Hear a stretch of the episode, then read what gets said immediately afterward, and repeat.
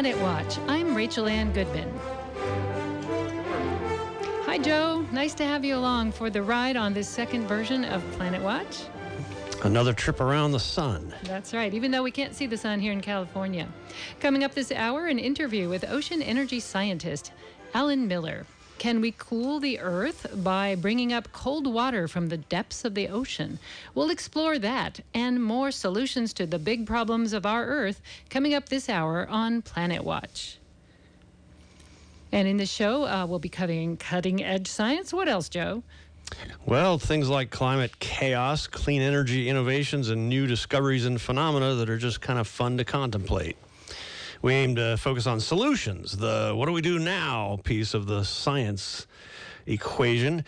In a world of all kinds of obfuscation and confusion about what's factual, we'll also hope to be the fact checking truth squad for odd claims and strange notions.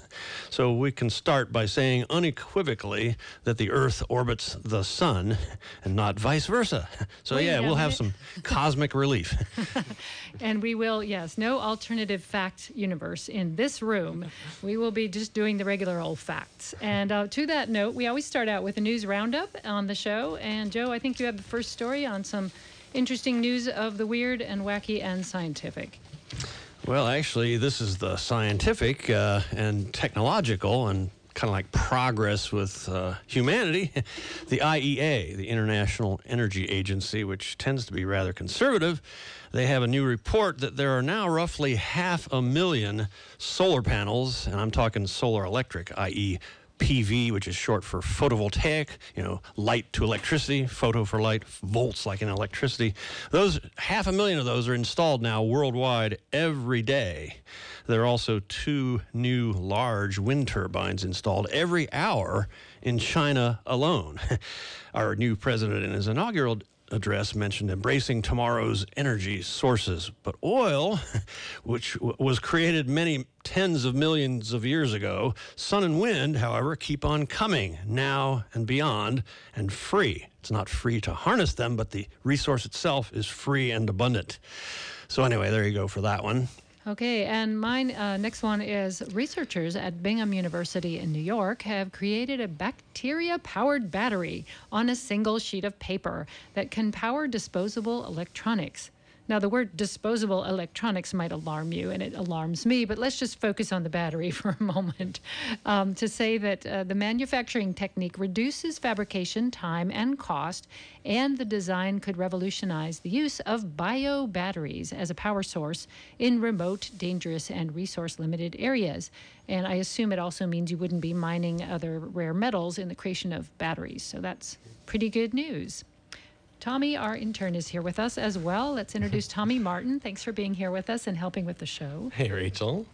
Yeah, got a story for us too. Uh, Science Daily reports that 2016 was the hottest rec- hottest year on record, going back to the beginning of global temperature records in 1880. Uh, according to NOAA's National Center for Environmental Information, 2016 was 1.69 degrees Fahrenheit above the 20th century average, making this the third consecutive year setting the record. If global temperatures continue to rise, uh, the Potsdam Institute for Climate Impact Research says the United States faces big drops in harvest of major food corp- crops by 2100, which may push up global food prices uh, around the world. If global emissions continue at the current rate, the Institute warns the world will see twice as many days above the average 86 degrees Fahrenheit. Hey, uh, Rachel, you have one coming up, but let me just add to an item uh, I wanted to say when I said half a million. A lot of people don't really know what that means. Uh, it's 500,000, first of all. A million is a thousand thousand. So half a million is 500,000. Now, this number, a million, was bandied about yesterday and the day before by our new president and the press. And, uh, you know, as far as the crowds for his inauguration, apparently were less than half what actually showed up yesterday for the huge protest in Washington, D.C. Um, and um, well, a million. I asked my dad when I was a little kid back in the '60s, how how long would it take you to count to a million? The answer was flabbergasting, and I imagine it will be for many of you. He said, "Well, you know, maybe a month." Turns out he's right. I mean, if you take a million seconds, okay, it's 10 or 11 days. It's right in there. But hey, a lot of those numbers take longer than a second to say. You know, 347,266, 347,267, et cetera, et cetera. And, you know, you got to eat and sleep and go to the bathroom and all those things. So it would take you at least a month to count to just, just 1 million. and another thing, I remember asking him, how many needles are on our Christmas tree? And he said, well, maybe 45,000, which is, you know, less than a 20th of a million. But eh, anyway, I actually checked it out. When we threw our tree finally out into the forest in the back of our house, I took several limbs off of it and I counted every single needle on all the branches and then extrapolated and realized, yeah, he was about right. It's right about 50,000 needles on a Christmas tree, which is nothing compared to 1 million. So there you go. So there's your your um, alternative fact universe rectified. Thank you so much, Joe. And it sounds like your dad was a really interesting character. Yes, Hopefully, he we'll was. learn about in another show. um, so yeah. So my my story is sort of related to the one you just related to us. The LA Times is reporting that Trump's White House website has scrubbed all mention of climate change from its pages. Obama's site had a quote under the climate change section, of which there is no longer one the next day. Um, and Obama said, Someday our children and our children's children will look at us in the eye, in a picture, I assume, and ask us, Did we do all we could when we had the chance to deal with this problem and leave them a cleaner, safer, more stable world? Instead, the website now states, For too long, we have been held back by burdensome regulations on our energy industry. The plan further reads President Trump is committed to eliminating harmful and unnecessary policies such as the Climate Action Plan and the Waters of the U.S. rule. Hmm. By the way, I've been hearing this Waters of the U.S. rule, and I never heard of it before. I mean, is it like the Clean Water Act or something related to that? Or And you won't hear of it ever again, apparently. You'll have to look it up on an alternative website. Not that one. So we have one more story, and then we're going to get to an interview with someone who's looking at global solutions to global problems, and we're going to be talking about how to cool the Earth in just a moment. Yeah, I'm excited for the interview, but uh, we've got one more news story. Um, while many climate scientists work to predict uh, severe weather events like hurricanes and floods, uh, floods, Science Daily reports that NOAA and Princeton uh, University scientists have produced the first global analysis of how climate change could be affecting our mild weather. The scientists defined mild weather as temperatures between 64 and 86 degrees Fahrenheit, with less than half an inch of rain and dew points below 68 degrees Fahrenheit um, indicative of low humidity. The new research found that by the end of the century, the number of mild days will decrease by 10 or 13 percent due to global warming. The research predicted that the largest decrease in uh, mild weather would be noticed in tropical regions because of heat and humidity. Um, parts of Africa, Asia, and South America could see 15 to 50 less mild days a year by the end of the century. At the same time, mid latitudes, including much of the United States, could actually gain between 10 to 15 mild days annually. So lesser mild days, it's a double negative, but you can get your brain around more extreme, less mild. Mild meaning not too hot, not too cold. Um, do we have one more thing to mention and then go to our interview, Joe? uh, let's see. Um, are you? Did you have a particular thing in mind there? well, I Uh, think you did. You said a very brief uh, book reviewer mentioned Oh, a yeah, local yeah, yeah. author. So Yeah, yeah. We have a local author, Bob Stayton, who it's a while ago, a few months ago now, he came out with a great new book on the solar revolution and the renewable energy revolution. It's called Power Shift.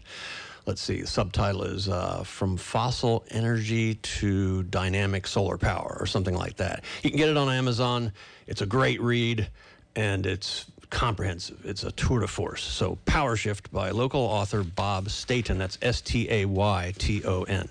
Great. And I'd like to mention that you can email us questions for the program or for Oh, the yeah, yeah, guest yeah. here at Planet uh, Radio Planet Watch at gmail.com. Yeah, we changed it a little bit from last week. It's Radio Planet Watch at gmail.com. Yeah. And as we're on the air, we can take your questions. I'd also like to mention that we are streaming live at this moment on video. So you want to see um, all the makeup and, you know, costumes that we prepared for you for Planet Watch Radio and how we really look. Uh oh.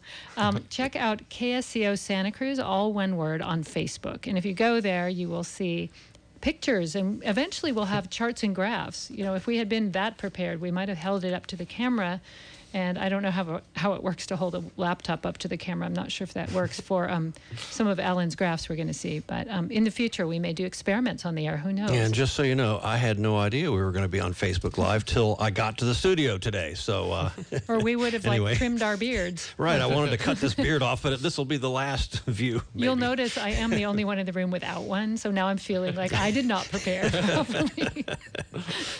All right. So we're really excited um, to have our guest in the studio today at Planet Watch. Uh, he's retired from Lockheed Martin after many, many years 24 years as senior staff engineer. As you may know, Lockheed is one of the um, largest developers of both weapon systems and also, and you'll probably tell us all the other kinds of technology they have been responsible for creating over many, many years. They also have a, a local um, center here up in the mountains of Santa Cruz, up in Bonny Doon, which has got far fewer employees than it once did. Um, so Alan Miller came out of Lockheed. He is working on, uh, he's the principal investigator in developing the cold water pipe for them, which was a venture um, called OTEC, Ocean Thermal uh, energy, energy conversion. conversion. Thank you. and we're going to hear about how that system may be used to actually cool the planet. So, welcome, Alan, to the show. Thank By the way, while also generating vast amounts of energy. So it's a it's a it's a two. It's not a double whammy. It's the it's the double whatever the opposite of whammy is. Uh, you get a lot of energy while buying some time on really fighting climate chaos by cooling the upper oceans and the lower atmosphere substantially. So let's just start by saying yes, we're in trouble. The planet is warming much faster than most scientists thought, and um, there's two areas. One is to try to create energy that's clean, that's not creating, contributing to the problem, and the other piece of the challenge puzzle is to try to cool the Earth, and much less has been talked about there. Would you like to just describe how this program that was meant to create energy might actually cool the planet. How does that work? Be, be, glad to, Rachel. And let me say, first of all, thank you for inviting me on the show, and it's a pleasure to be here. Um, second, uh, just in case somebody misunderstands, you're quite correct. I was with Lockheed uh, for 24 years, and during the last six years of my work at Lockheed, I was the, the technical lead developing the cold water pipe for uh, Lockheed's venture into ocean thermal energy conversion, at least the recent venture. The, but I retired from Lockheed in 2014, so let me be clear, the work that I'm now talking about under Cool Earth has nothing to do with Lockheed Martin Corporation. Great. Thank you. Uh, of course, it draws on the experience that I gained there, but that's all. Right. Um, so it's it's interesting that you've mentioned the two uh, categories of uh, what uh, we're all trying to do in terms of avoiding uh, catastrophe in the global warming department. One category being uh, alternative ways to generate energy, photovoltaics, wind, uh, so forth. That's one category. The other broad category is geoengineering. removing carbon dioxide from the air, maybe putting particles up in the atmosphere to absorb sunlight and so forth. Uh, I'm not really advocating those. I'm just trying to categorize. What's interesting is that the approach that I'm about to tell you about, the Cool Earth approach, is the only one I actually know of that actually does some of both. generates alternative energy while at the same time cooling the atmosphere. Um, and I guess you want to hear a little bit about where this approach came from. Sure. So that, I'll try to sounds like try, a good idea. Try to be really brief. So as, as you already mentioned, I had a lot of experience in the field of OTEC, and uh, one uh, one study that I learned of is a study that was done by uh, Professor Nihous from the University of Hawaii a few years ago. Uh, he, uh, somebody asked the question, how many of these OTEC plants could you put out in the ocean generating clean energy before you would uh, mess up the the temperature gradients in the ocean on which the process depends. And Nihous came up with a number of seven terawatts. So I ask you just hang on to that number for a second. Uh, but the, the second major part of the story is that after I had retired from Lockheed and I was uh, just poking into OTEC a little bit, in, actually in connection with a course I was auditing, I decided to just find out what does the world know about the effects of ocean upwelling, which of course is a, a key part of the OTEC process. And so I did, uh, you know, where we all start with these subjects, Google. Uh, did a little Google search on ocean upwelling, and I, uh, what popped up was a study. It was a series of a couple of papers that had been done by the GEOMAR Research Institute in Germany, in, in Kiel.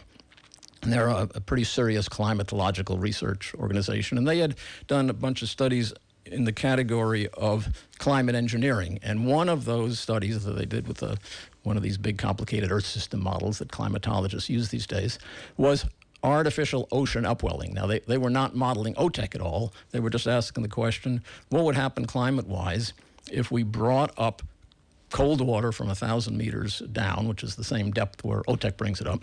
That's about By- by- 3,000 feet, by the way. right, by, by coincidence. And interestingly, what their study showed uh, is that it that process dropped the Earth's atmospheric temperature by over one degree C. Um, and at that point, a little light bulb went on in my head. I said, okay, the people at GEOMAR say if you upwell cold water, the, the rate they picked was one centimeter per day, but over pretty much the whole ocean. Uh, you drop the atmospheric temperature by over one degree C. And Professor Nihous at the University of Hawaii says we can build seven terawatts of OTEC plants. And the little light bulb that went on in my head a couple of years ago is I wonder how those two quantities or those two rates of cold water upwelling compare against each other. And I had no idea what the answer would be, but I calculated them, and wouldn't you know it, it turns out those two numbers are almost exactly the same number. So what that says is if the world builds seven terawatts of OTEC plants, which Nihous says is okay, it'll generate seven terawatts of electricity on the ocean. And a rather nice byproduct of that is that it will decrease the average surface atmosphere temperature of the Earth by about 1.1 C. And that's why I put it in this category of a process that could generate a whole lot of green energy and also directly cool down the atmosphere at the same time. By the way, uh, just interjecting for our listeners, uh, a degree centigrade, a little over one degree centigrade, is just about two degrees Fahrenheit, which more people are familiar with. Uh, you know, deg- degrees centigrade are a little under twice the size, so to speak, of degrees Fahrenheit. Also, when he's talking about terawatts, it sounds a lot like pterodactyls, but um, you know, those are the ancient dinos- flying dinosaurs. A tera is a trillion. You know, like a mega is a million, a kilo is a thousand, a billion is a giga. Well, a tera is a trillion, which is a million million, and each of those millions is a thousand thousand. So it's a thousand thousand thousand thousand watts of power, not energy, but actually power, the rate of energy production. Thanks for So the there context there. Yeah, yeah. So we did have um, already our first listener question came in through Facebook, which um, we are streaming live on, and um, Daniel wrote in. He thought it was great in theory to generate seven terawatts of energy. How about the practical application based on levelized costs that compare to existing renewables? Have you done that calculation?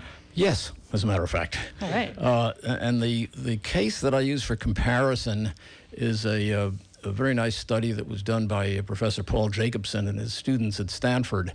Um, and they've been doing a series of studies over the years of what would it take to stop generating all energy from fossil fuels and instead replace that all by wind, wave, and solar. So uh, Jacobson calls this the, the WWS solution. And uh, within uh, roughly the last year, Jacobson and his students, uh, they initially applied it to the U.S., and within the last year, they've applied the same approach to the entire world. And what they came up with was if you convert all the world's energy needs into wind, wave, and solar, the levelized cost of electricity will be uh, uh, it's about 11 and a half cents per kilowatt hour, um, which is uh, you know not all that bad. That's what we're paying now for PG&E. Right, right. And so, so to answer your question, though, uh, for the, uh, I'm going to refer to it as the cool at earth approach because that's a lot shorter than anything else I might choose to call it.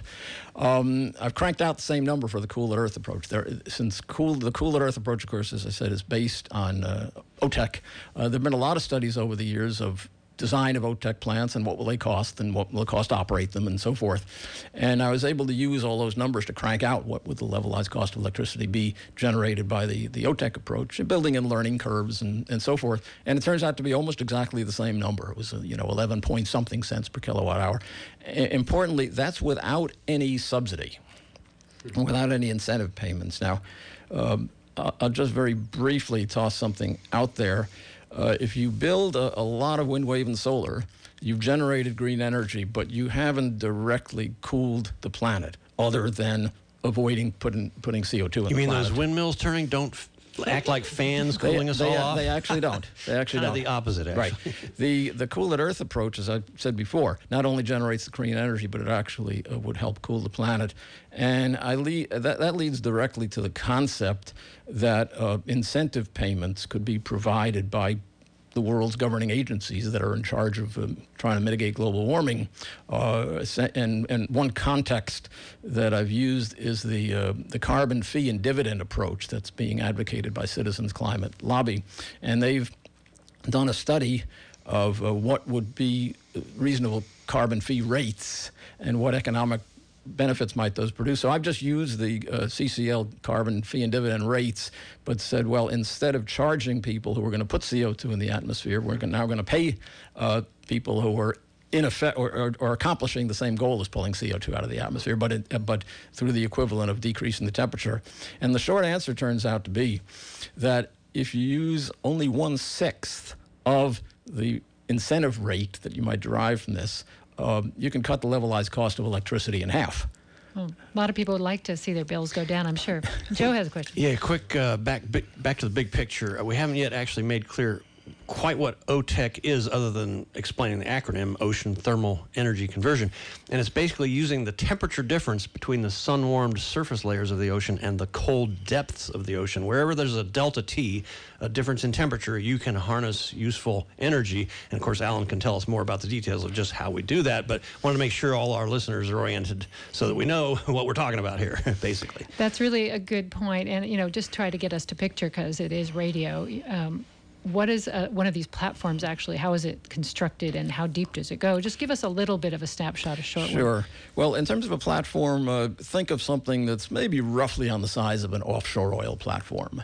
Um, uh, companies like Lockheed have done a lot of studies as to essentially how much electricity do you need to generate from an OTEC plant before it's economically viable. And the, the number that has been used a lot is 100 megawatts as kind of an economically viable OTEC plant. Other people have uh, have said, well, maybe we can go up to 400 megawatts. And so I've, I've tried to well, I have in fact kept the plants to 400 megawatts. And just for reference, there a big coal plant or some nukes are roughly a thousand megawatts, right, uh, right, a right. gigawatt, a billion watts. Right. So picture, uh, of course, as uh, has been mentioned, uh, to make OTEC work, and as Joe just said, you're taking advantage of the temperature gradients in the ocean between the surface and a thousand meters down. That means an OTEC plant, or uh, the bottom of the cold water pipe, needs to reach thousand meter depth. So you got two choices now.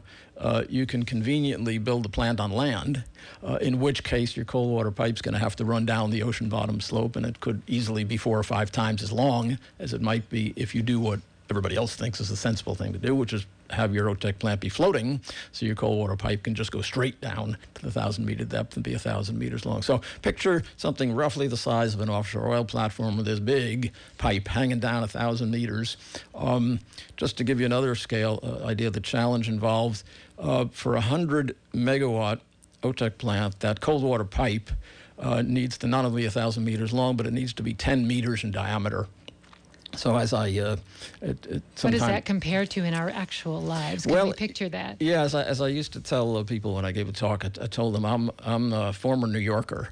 Uh, hopefully you can't hear that. Uh, I hear it. I hear it. Be proud. Be proud. okay. New Yorker. Uh, so a thousand meters is two and a quarter Empire State Buildings, and 10 meter diameter is uh, you could take the house that I grew up in and put it inside the pipe. Wow. Uh, and the other number that's kind of interesting is the amount of water that's flowing up through this pipe for one plant is roughly one sixth of the average flow over Niagara Falls. Wow. So a lot of lot of mm. water getting up mm. by an OTEC plant. Absolutely. And so there's no chance of getting clogged by barnacles because it's so big. It would never, you know, be filled in by creatures inhabiting it or, you know, other things that happen to ship hulls and probably offshore oil rigs and when they contact water, there's a lot of life that likes to attach to them. Would that clog the pipe eventually, even if it is the size of the Empire State Building, or is it just going to be a thin veneer of barnacles? They, well, first of all, there'd be an intake screen over the bottom, okay. which would filter out anything large. Now, you know, little stuff still gets in there, and it would probably just get you know processed by the pumps and come out the other end. You wouldn't get Sylvia Earle or any deep sea divers stuck in there. I hope not. hope not. Too. um, so, as Joe was trying to explain to the audience, the the uptake of cold water and, and you said these would be at the tropics, would be filtering up. Is it like an elevator? Is it fast that this water is raising up through the column, this Empire, two Empire State Building sized pipe. Yeah, the number is about four meters per second. So again, think of that as maybe 15 feet per second, which is uh, you know a pretty good clip. Yeah, and that's what generates the electricity. Yeah, so the cold water comes up, and, and as Joe mentioned, the warm water comes in from the surface. And uh, so what happens is uh, there's ammonia, that's the working fluid in an OTEC plant. Um, and the warm water from the surface goes through a heat exchanger, exchanges its heat with the ammonia, boils the ammonia. And the pressure of the boiling ammonia, the ammonia vapor, is high enough to, to spin a turbine, and that's where the electricity comes from. And then all you have to do is cool off all this low pressure ammonia vapor coming out of the turbine so you can condense it back into liquid water so you have a closed cycle, and that's where all that cold water uh, comes in. It's, uh, it goes through a second heat exchanger, the condenser, which is on this uh, platform, and that, that's how you condense the, the ammonia back to uh, liquid ammonia. And did you tell us how many of these plants would be needed to cool the Earth the couple degrees you mentioned? I, I didn't mention it, but I'm glad you asked. Um, only 20,000. Is that all? Right. at, at, four, at 400 megawatts each, which I said is maybe the kind of the largest size we might want to be talking about now. And how And many oil platforms do we have now? Like just to compare, what what have we built? What does that actually match to in our world of building twenty thousand anything large? Um, you know, I don't have an answer for you. I'm sorry on That's how many okay. oil I can just don't give either. a I can just give a swag estimate of somebody's wild ass guess. SWAG. you fly over the Gulf of Mexico, you know, coming into Houston, and there's easily a hundred of them out there. So I don't know, a couple hundred hundred would be twenty thousand. So I, I guess it, it sounds like a huge number, and it is a huge number. Um, but of course, uh, cooling the cooling the Earth off and avoiding global warming is a, is a pretty big job. Yeah, it indeed is. And we it- are installing half a million solar panels, actually, as of a year ago, a day. Of course, they're a lot smaller than OTEC plants, but you know, that's we're how many churning that out a lot year? of cars every day too, and Right, we're right, churning right. out mass, you know, of everything. And the other thing Earth. along those lines, I want to say just before I forget, a lot of people are already probably thinking, well, this is geoengineering big time. This is horrible. Uh, well, you know what? We're already geoengineering the hell out of the Earth. It's really bad. We're engin- geoengineering this planet. We got to do it in a good way if we're going to do it. And this might be. And by the way, there are tons of possible problems that we're just beginning to explore here, and we get them, you know, all over the place, even just in this region. But uh, we're going to have public events where Alan's going to be speaking and enabling anybody to raise whatever objections they have publicly, not just hide behind keyboards, you know, trying to poke holes at everything. And anyway, it'll be we'll do our best to get the truth out there and see if this idea is what it's cracked up to be. So more on the idea. yeah, th- thank you, John. I guess I guess that reminds me of something I'd like to say. Uh, uh, kind of picking up on the question of 20,000 OTEC plants, isn't that a bit much? Um, I'm an engineer, and I'm coming into this from the point of view that there's a job to be done here, namely mitigating global warming. And uh, there's my own point of view. I think a lot of people probably agree with it. The question is not for any one process, whether it's good or bad. I mean, there are obviously some really bad things people could think of that we shouldn't do. But for a process that's not obviously bad, it's not then a question of, of whether it's good. It's really a question of whether it's a better solution than other solutions that can solve the same problem. And this one seems to have two benefits. It generates energy and it coo- cools the planet, and there aren't that many out there. Just to name a few, some of which scare me to death. You know, there have been suggestions of putting giant umbrellas, you know, kind of reflectors up above the Earth in satellite formation to deflect the sun. Um, but what would still be happening is CO2 would be still building up in the environment. And the oceans would be acidifying continually. And then if you took them away, um, the heating might accelerate. So it seems like the worst of band aids, that one. And the other was the aerosolization of sulfur particles to mimic Mount Pinatubo type interruption, uh, eruptions. And that scares me because it's also a band aid effect that you might cool the earth, but you would make the skies gray. yeah. That's really sad. Would we trade blue skies for um, desperate solutions? And the other is that you'd have to keep seeding the atmosphere continually with airplanes. Yeah, now, of course, a country might decide to do this on their own. Anyone could go, go up in a plane with sulfur and, and put it up there. But um, A lot of money. Costs a lot of need- money to do that. seems like we need to be making global decisions if there's going to be global solutions. And this is where it gets tricky. We're not that great at you know, coming up with something everyone agrees on at all, and then that we can implement that people can live with the consequences of. This one seems like the least of the damaging ones Yeah. I've heard. Well, Rachel, uh, p- picking up on that, I mean, I, you're absolutely right. We are terrible, probably, at making global solutions, uh, uh, or s- certainly terrible at picking particular technologies that we ought to be implementing to solve global warming. And uh, somehow, the world has to figure that out. Now, right now, it's happening on a, a pretty kind of a small incremental scale. Uh, photovoltaics are, are well known, so it's pretty easy for companies to uh, get into the market and then get a market share by the, uh, cheaper ways of manufacturing photovoltaics. Similarly with wind. So these are uh, essentially known technologies, and of course, uh, I'm glad to see that they're being implemented more and more.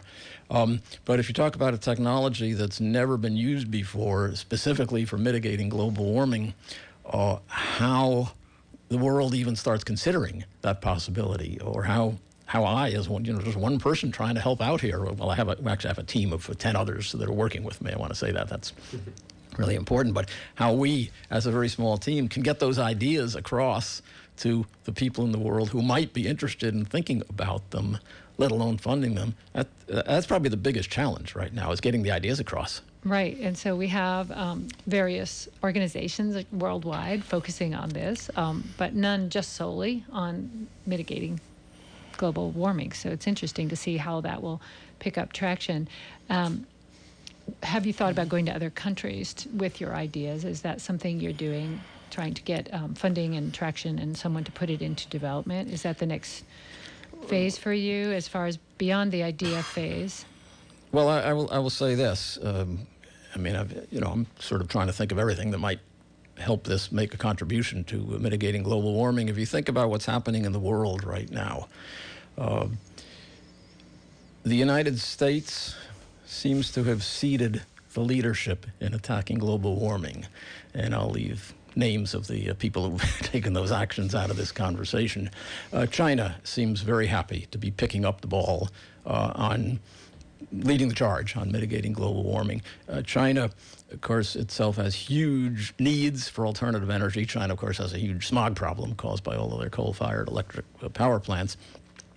And so, so as, to answer your question, have I thought of other countries that might uh, help, uh, might make use of this? Uh, I guess I'd have to say, frankly, I think China could make excellent use of this approach. Uh, am I talking to anybody in China about this? No. Do I, do I know the right people in China to talk to about this? No. If anybody out there in Radioland knows who I ought to be talking to in China, please uh, let me know. Yeah, we'll find him. We'll find him if it's. A, how, how do we find out relatively quickly whether this idea is worthwhile and, and won't cause disasters? How, can we do a few of these plants and sort of see how it goes and you know get enough data to then really in an intelligent way extrapolate to okay on a large scale this is fairly benign or not how, how do we do I, I think there's sort of two uh, two stages in, in the answer. Um, I- I guess in engineering, I'd say first go after the low-hanging fruit. Um, in putting together this approach, I've you know done the best job I can do as, as one engineer, uh, and I've, as I said, I've got ten other people who've now joined the Cool It Earth team and are, are ready to pick up the ball and do work once we uh, raise some initial funds to to pay them. I, I'm really I don't really care about getting paid, but uh, I don't want to bring other people in and not pay them. Um, so the, the first uh, step, and to answer your question, is to do essentially the next level engineering study. Uh, I've, I've uh, been able to identify uh, major questions and major tasks to be done in the areas of expertise of each of these 10 people. So that would be the next stage. Uh, Do, you know, a, serious, a peer-reviewed study. Uh, and then only after that, probably putting just one large OTEC plant in the water would A be beta test, as they call them, yeah. Right. Um, so we just have a few more minutes left of the interview, but I wanted to invite people if they had a question for Alan Miller, our guest here. He's with Cool It Earth, a company that has designed a way that looks very promising to cool ocean, bring cool ocean waters up to the surface in the tropics, and possibly cool the planet a couple of degrees. Something that is sorely needed. If you have a question, you can get in touch with us at radioplanetwatch at gmail.com. And Joe, hopefully you have it up on your screen well, there. yeah, I don't see anything yet, um, uh, but I have a question. uh, the energy that we're getting, it's electricity, right? And of course, some people might say, wait a minute, what are you going to do? Try to wire power from the mid ocean to the shore? Well, no, but um, say how we would Yeah, get that- the electricity. We're talking electricity. That- how do we a- do that? Yes, that's a really good question. And to have you know 20,000 OTEC plants, they will be distributed around the ocean. Uh, they're not going to be close enough to shore to plug them into the grid. The concept is not my concept. It's actually been a familiar concept in the field of OTEC. Uh, you use the electrical energy on the plants to manufacture ammonia. And why ammonia? Because ammonia is, as you know, NH3. The nitrogen comes out of the air, the hydrogen comes out of the water. So you've got the ability to manufacture essentially an energy carrier out of the raw materials that are already out there on the ocean. Uh, you put the ammonia on tankers, pretty standard tank. You, you send them across the water into, into ports. You transfer the ammonia into a pipeline. You distribute the ammonia through. Uh, there, are already, already existing pipeline networks to the place where the ammonia will then be burned or otherwise used perhaps in fuel cells to uh, actually use its energy. Now, there, there are a few more details uh, in there that I'm not going to try to explain due to our limited airtime. I do want to uh, say one thing, though, that I think uh, where, where you can get all the answers. Um, there's a rather large uh, presentation uh, that I've created. Fortunately, the, the, the beginning of it is a pretty short summary of it all, so it's divided up into readable sections. And I've put that out uh, at a URL, a Dropbox location, uh, and it's uh, publicly available. And you can, so anybody who uh, contacts the station, sends in your email address, um, I'll be happy to send you the link to that uh, presentation, and you and and. Uh, these, you can get your questions answered and, and contact me if you have more questions. Would you Okay. like to give your email out? Is that okay?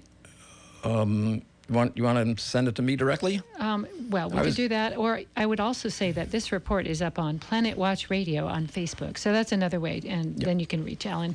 Dr. Miller, thank you for being here with us today on Planet Watch. It's been a really interesting conversation. I look forward to hearing how your project progresses over time. Rachel, it's been a pleasure to be here. Thanks to you. Thanks to Joe. Thanks to Tommy.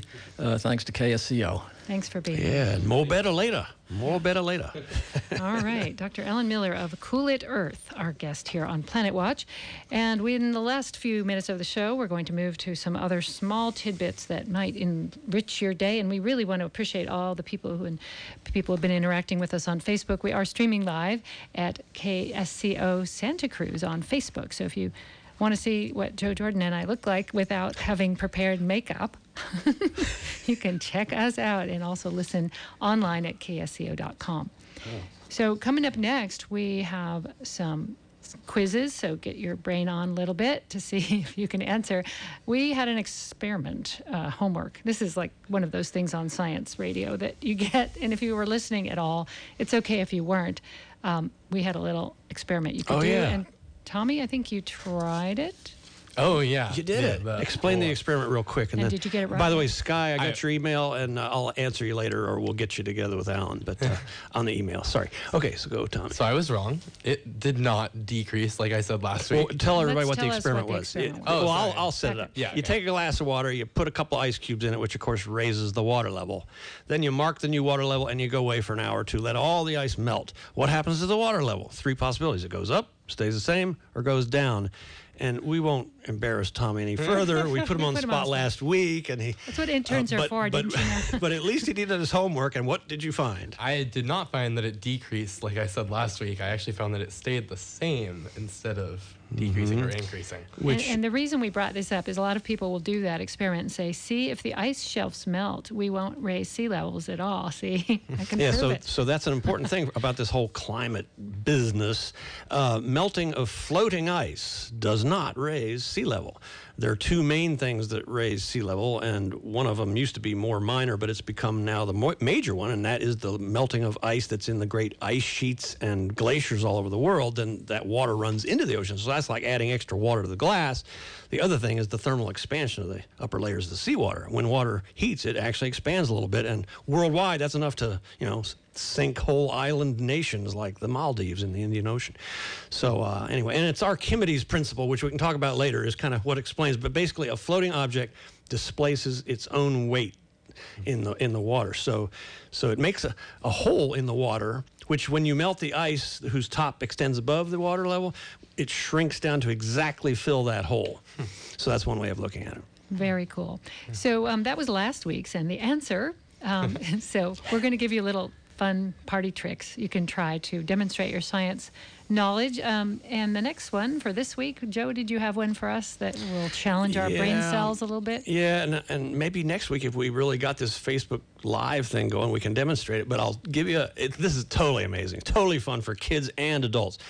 Take a all too abundant one of those Coke or whatever, you know, uh, plastic water or soda bottles, you know, get it all dry, hold it sideways, ball up a little tiny bit of p- toilet paper and stick it right in the entrance, in the hole to the bottle, just so it's just about to fall into the bottle, but hold the bottle side.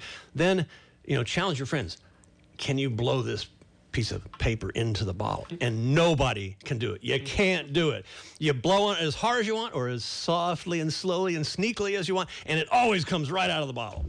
and that's an example of fluid dynamics in action for you. It's really, really cool. So you got to do that. That's your home. yeah, That's your fun homework for the week. And then recycle the bottle. After Right, you right, right. And don't buy any more of those anymore. They're And awful, get, yeah. get permanent bottles, you know, for Right. your drink. Get one of those fizzy water uh, machines in your house. Okay, so the what are we calling that? They they blow into the bottle, and it's not a breathalyzer test. Uh, so you will you won't fail that one. So blow into a bottle trick, and if you come up with, um, you told them the answer though, now didn't you? Oh, damn. Well, do it. T- t- tell it me if. I'm lying. Tell me if I'm right. lying. See if That's, you can- that's your homework. See if you can disprove Joe Jordan, the scientist from NASA. All right, next time we won't we won't spoil the ending. But um, speaking of spoilers, which we won't do, um, Joe Jordan, having worked at NASA for many many years, had a special relationship to the movie that's now the top grossing film um, in coming out of Hollywood um, this month, and it also got many Golden Globe Award. It's called Hidden Figures. I've not seen it, but Joe, you um, as a NASA former NASA employee must have had a particular take on this movie. Hidden Figures. Tell us the brief but- synopsis and what you thought of it. Yeah, but it cheapens it a little bit to, to say that, well, okay, I'm recommending it because I worked at NASA. This is a movie for everybody. In fact, ev it's the one of the best movies ever made. It's and the thing, it's one of my it's my favorite genre. It's these amazing, inspiring, true stories. Turns out that back in the early days of the space program, the guys who we shot into space, uh, they got there. Um, because a bunch of African American women did these calculations by hand, you know, while they were still getting their first IBM 7090 computer.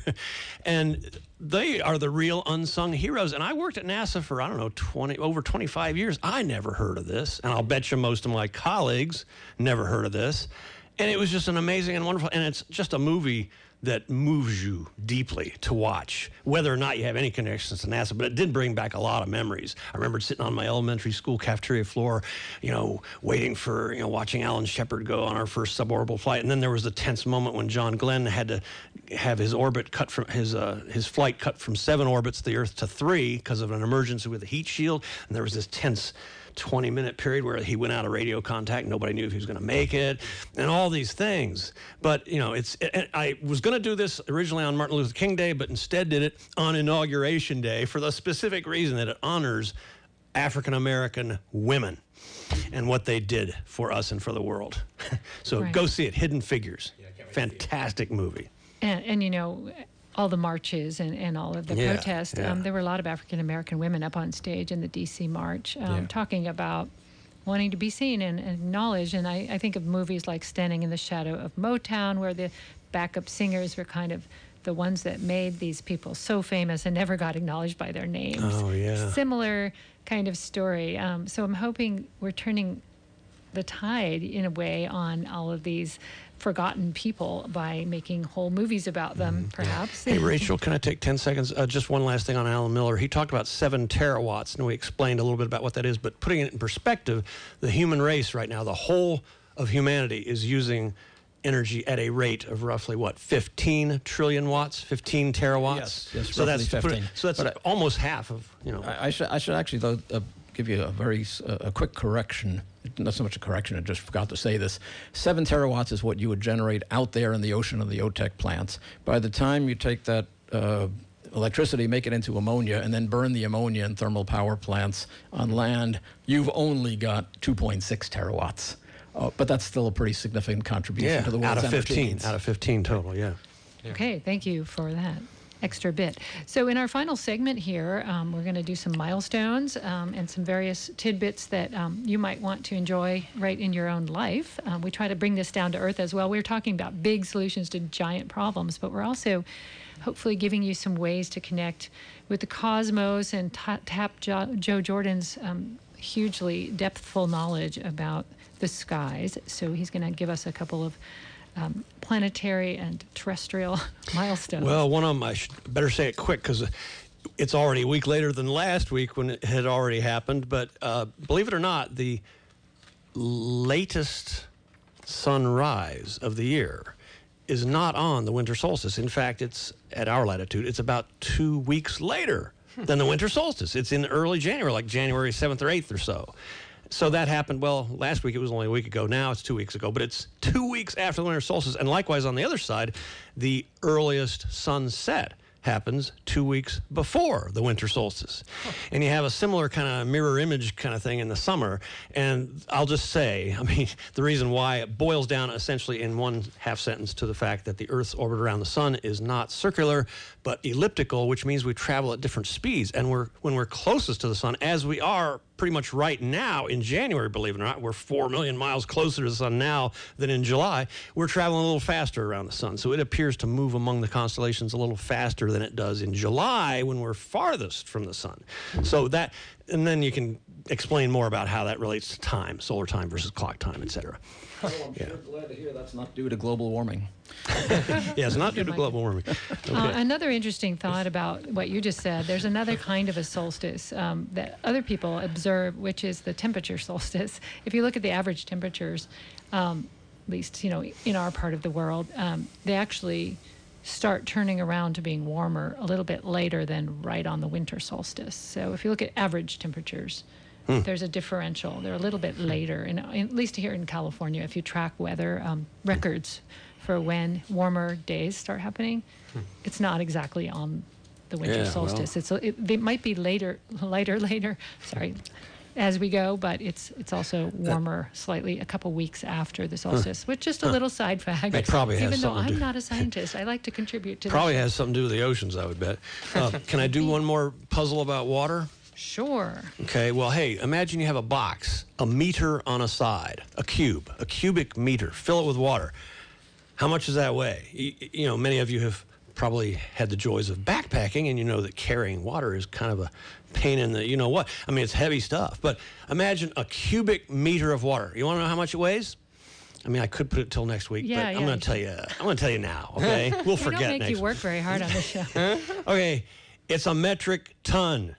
That's 2,200 pounds. Wow. It's 1,000 kilograms. Each kilogram is 2.2 pounds. So 1,000 kilograms is 2,200 pounds. That's a metric ton. The regular old ton that we talk about, I think, is referred to as a short ton, 2,000 pounds. Anyway, that's how much a cubic meter of water weighs. So that's pretty amazing. And speaking of cubes, one more for you, uh, just so you know what we're up against in the world.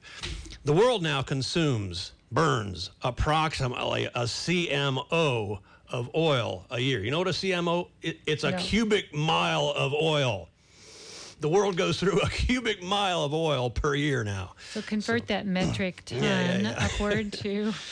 And uh, oh, I just wanted to say something about extraordinarily high winds that were in the Sierra a couple of weeks ago uh, during storm N minus two from now. Uh, they had winds that were up to 150 miles an hour up near the top. Uh, not sustained. A hurricane is 75 mile an hour sustained winds, but anyway, that's pretty impressive. Okay, so now that you're going skiing, you need to get your windbreaker out in case you go again. And if you're not listening in California, um, the Sierra Mountains are where we get hmm. most of our water from in California, at least the north part of the state, all of the runoff um, from the snowpack which is interesting because we California is just starting to come out of a pretty major drought. We got declared drought free for most of our state after Yay. yes, amazingly um, prolific rains. Um, but because some of these storms are kind of pineapple expresses coming in this river of water from Hawaii, a lot of it's not falling as snow in the lower, lower elevations, thus not being stored as snowpack. So while it's great news for aquifers and recharge, it's also um, not as long term great news unless we can get colder storms, which we have no control. But if you're trying to connect that to the global weather patterns and make a observation about the changing dynamics of California's weather, you don't need to look much further than this river of water coming at us, which is quite warm. Mm-hmm. So yeah, let, us look forward to skiing at the higher elevations for a while and hope that it lowers as, as the rest of the winter goes on. We have just a few more minutes left, exactly two. So if you have one more thought to leave us with, Joe, um, we can fit that in um, before the end of the program. Um, and uh, again, we have a, an email. You can reach us, and we have a Facebook page. This is Planet Watch, a news show about big solutions to big problems. And I'm Rachel Ann Goodman, along with Joe Jordan. And I got one for you. We're all in the prime of life now. Uh, this year, 2017, is a prime number, meaning you can't divide it by anything other than itself or one. And I was thinking, you know, there are twin primes where you have consecutive odd numbers both being prime, like, you know, uh, 11 and 13 and so on. Um, and I was thinking, well, maybe two years from now, 2019 will be a prime, but nope. It's not a prime, and I'll leave it as a homework assignment for you to figure out what integer divides it. But anyway, we're in the prime of life now, so happy 2017. And uh, yeah. You know, a lot of those marchers yesterday just didn't seem to look at this year as their prime of uh, prime year. So maybe they can turn that around, make well, it the best year ever. Definitely made me feel better. It's looking good to me when I, you know, you get out there and you feel the love, you feel the power. You know, it, yeah. it was amazing. I wasn't even going to go. I was going to drop some friends off and I just got sucked into it. It was it was so amazing. They're saying three million people in the United States alone marched, wow. and there were seven hundred fifty thousand in Los Angeles. And what I found interesting was all the signs that said climate change is real or science is real. That, yeah, that, yeah. that was both heartening and frightening that people feel science is under attack, and that's why they made signs that weren't even about you know women's yeah. rights; they were about science. So we're fighting back here in a friendly way. Yeah, Alan? Rachel. Uh, yeah, I went down to the Santa Cruz uh, march, and it was impressive just how many people just got out there, felt strongly enough about it that they lent themselves for the afternoon, and it, it, it was really impressive. That's right. Well, we thank you for tuning in to Planet Watch. I'm Rachel Ann Goodman. Thank you all, and keep an eye on the sky. This is Joe, Joe Jordan, Cosmic Joe. we'll be back next week. I'm Rachel Ann Goodman. Thanks for listening. Hi, Tommy. Bye-bye. Bye.